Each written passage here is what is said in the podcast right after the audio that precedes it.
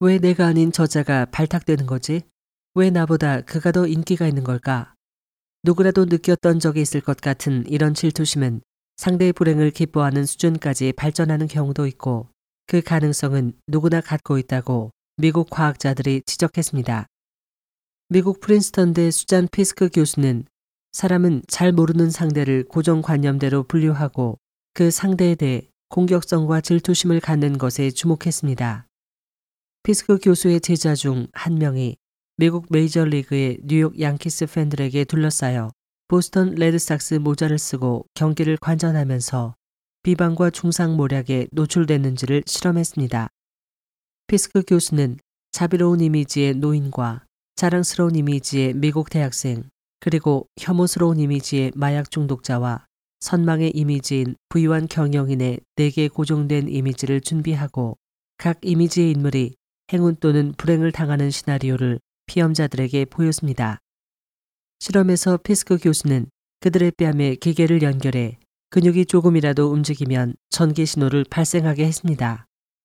실험 결과 피험자들은 선망 이미지의 사람이 불행을 당하거나 불편을 겪게 되면 득이양양한 미소를 지었습니다.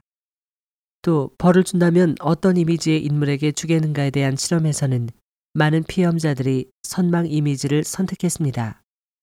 선망의 이미지가 행복하다면 속이 메스꺼워지고 불행하다면 기분이 좋아진다는 결과도 보였습니다. 피스크 교수는 이러한 인간의 감정을 Schadenfreude로 불렀습니다.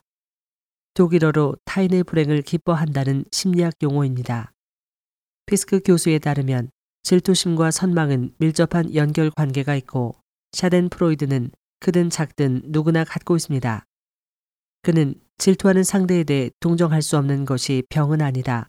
이것은 인간의 반응이며 모든 사람이 경험하는 것은 아니지만 대다수의 사람이 경험한다며 일상생활에서 언제라도 일어날 수 있는 것이라고 말했습니다.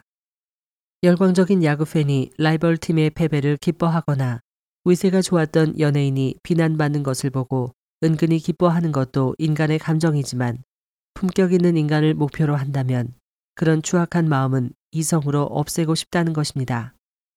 이 보고서는 미국 저널지인 Annals of the New York Academy of Sciences에 게재됐습니다. SOH 희망지성 국제방송 곽지연입니다.